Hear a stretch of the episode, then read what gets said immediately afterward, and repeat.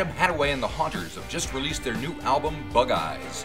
It's the fifth album for the Christchurch-based band, although Adam has been spending quite a bit of time in Auckland, where he performed with an all-star band for the come-together Damn the Torpedoes show. The Haunters then joined him for a record release show at the Wine Cellar. So, how was the come-together Tom Petty experience for the young rocker? It was good to have a break from my band, actually. I'm sure they'll love to hear that. Yeah, like, you know, you just get you just get sick of them, and then so you get to play with some other people, and that's real. And and how did you determine who determined for you, or did you what songs you were going to do, and blah blah blah? Um, I sent forth my favorite Tom Petty songs, and then I they just um, can, uh, you know, like worked it all out alongside all other songs people wanted to sing. And Um, I, I got to do. I don't. I like all the songs. There's just like not a Tom Petty song I don't like. So right, right, yeah, it's going to be. It worked out real well, but I got to do some of my. I got to do my favorite ones. Really, so it was so good. So if you were, if personally, uh, I'll put you on the spot here. If you were going to have to just you're on your own play a whole album all the way through like that, what album would you choose?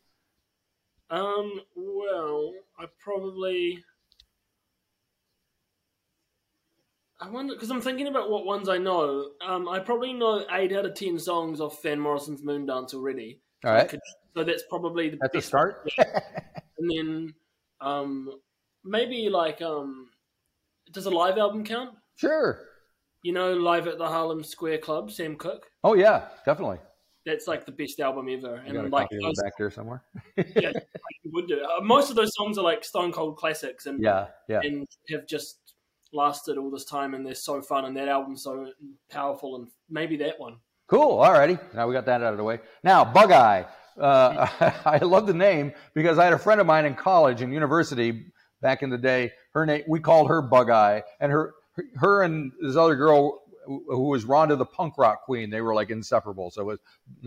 so, so, That's such a good name. Well, Bug Eyes was what we called. Oh, right. Okay. So, and why is that? There's a couple of reasons. One, if you listen to most of our albums, you'd just have normal eyes. But if you listen to Bug Eyes, I think you'd be like that. and then, and then um, Gina, um, our my girlfriend and our manager, my mum said she has bug eyes. And okay. So, I mean, that kind of maybe came across as a bit of an insult, but I thought it was pretty funny. Yep. Well, that, I felt the same way about my friend Bug Eye as well. I'm sure she felt differently. It's kind of, kind of cute. And then um, I don't play many computer games, but the Captain Comic was one from nineteen eighty-eight, and there's all these um, characters. And this one, there's this little guy that you got to shoot, and he's a he's called Bug Eyes. Oh, there you go. Yeah, that's cool. So anyway, and there's no good reason. Not, all of our album titles are stupid. That would have been a great album cover, just you holding that thing up to a screen like that. Next time. On the second pressing. Yeah. Great. So you, you, I mean, this is your fifth album already with you and, and the Haunters and the band. You guys are on fire. Are you just like writing songs left, right, and center? What's going on? Yeah, um, me and I guess it's probably ends up being like one good enough song a month to release. So yeah, as I say, I don't have a day job, so I just like That's play nice music. You get it. And writing songs, and Elmore writes a bunch of songs for the band as well. Right. And with five albums, do you, you are you at the point where you kind of see a career arc and a you, you need to kind of mix? Because I get the feeling that you are doing a little, you know, experimental things. There's, um, dare I say, reggae in on this album. So, yeah. Well, that's it's just turned. If you are a um, New Zealand musician and you release a certain amount of albums, it gets to the point when there needs to be a certain reggae quota, right? Um, and you just have to do it. Oh,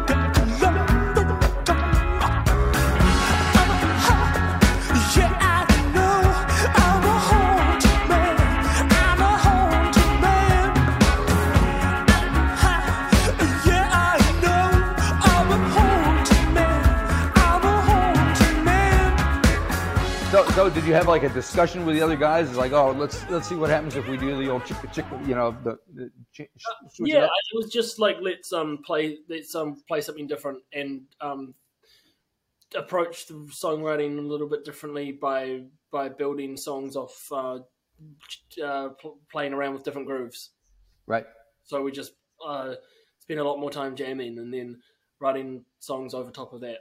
So it's kind of, I don't know, I think if you're going to do another, each time you do an album, I don't see the point of doing it if you don't either have something different to say or a different sound to make. So I think if, if if nothing else, I think we could probably say that.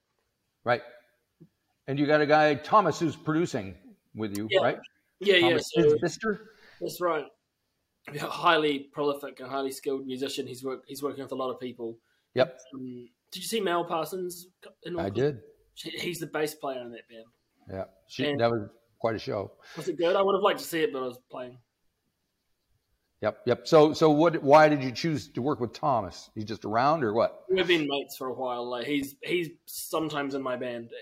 I thought he was, yeah. but I, I couldn't remember. It just changes all the time.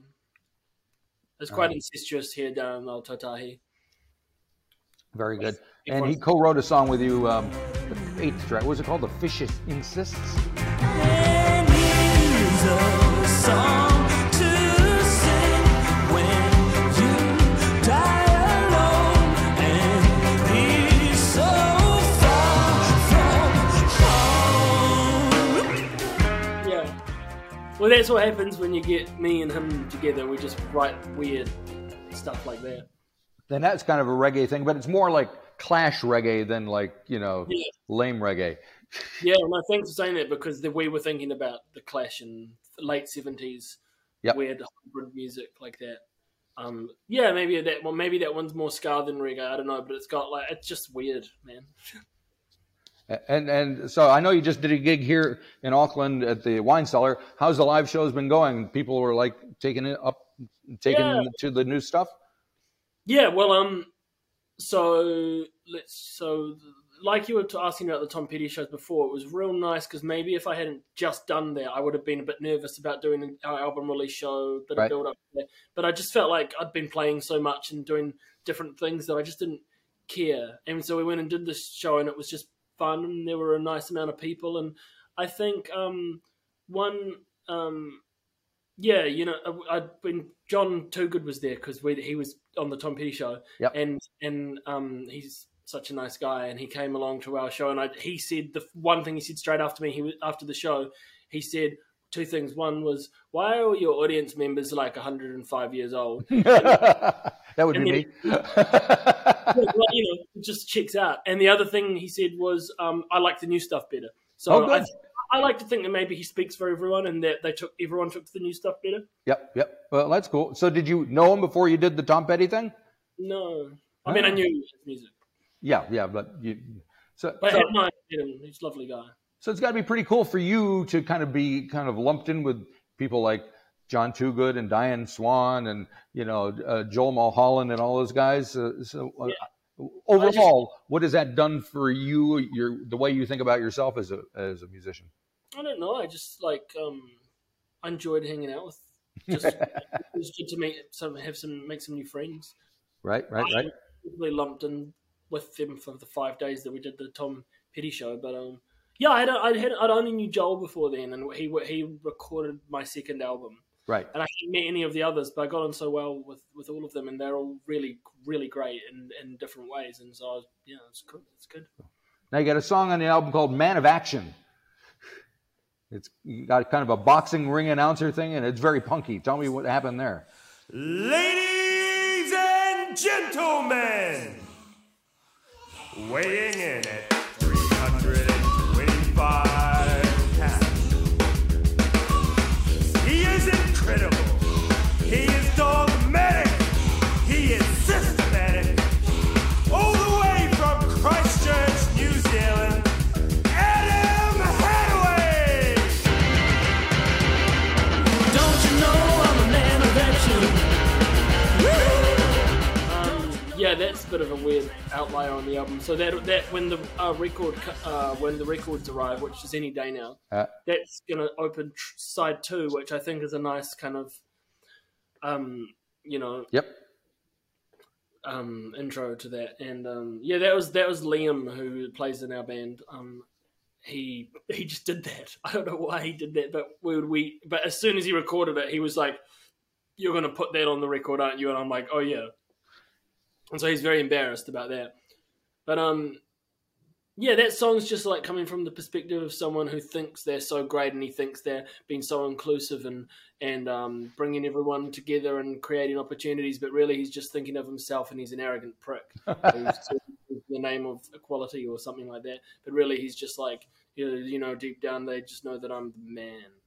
Gotcha. And it's like, tried to make it sound like a classic blues brag, right? Well, still making that message obvious, but people probably look just hear it at face value and think that I'm an arrogant prick. Alrighty. So if that's the first track on side two, the last track on side one will be Imagination, which is mm. much mellower vibe. And is there, it sounds like there's a trumpet in there or some kind of synthy, fluty thing. What, what's happening? Imagination, your only friend.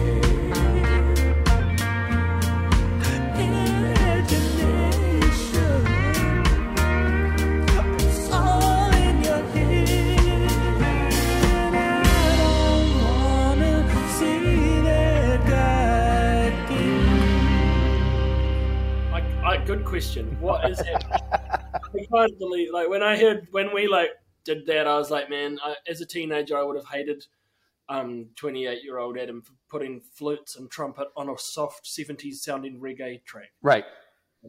But um, I don't know. I just like it. I think because the album, most of the way, is a pretty rock and party, that this, the mellowest song, most mellow song needed to finish side one. Yeah, and do you, uh, obviously you're thinking in terms of side one, side two, vinyl, when you're making the record and all that. Uh... So are you an old soul? Yeah, man. I'm as, like, as old as time. I'm glad. And you got two versions. So the album opens with a song called Salt and closes with Salt Part Two. Does that Ooh. make it a concept record? Um... I guess it could be in that sense, you know, because the only, I know that there's a few albums that do that, and I always wanted to do that. Right. Scary Monsters, David Bowie. Right. Starts, finishes with It's No Game, which I thought was pretty cool. And I ever thought, yeah, if we don't have quite enough songs, we'll just do a second version of another one. Very cool. So are you still on the road? Are you still doing more gigs, or are you? Yeah, well, we were in Auckland for so long, and then we only actually did the first show there. Right. So the end of my Auckland time was was finished with the first gig of my tour. And the Wine Cellar gig, yeah. Yeah, and so we've, but we've got another ten shows, uh-huh. and it's just every weekend for the next few weekends. This weekend we're playing at Le Bon's Bay in Banks Peninsula, and then the next weekend we're going down south and going to Invercargill, Oamaru, and Ofa. So have you taken the show on overseas yet? Have you played it? Oh, for the first time we're going to we're going to Melbourne. Oh, next this month for Ooh. for like five.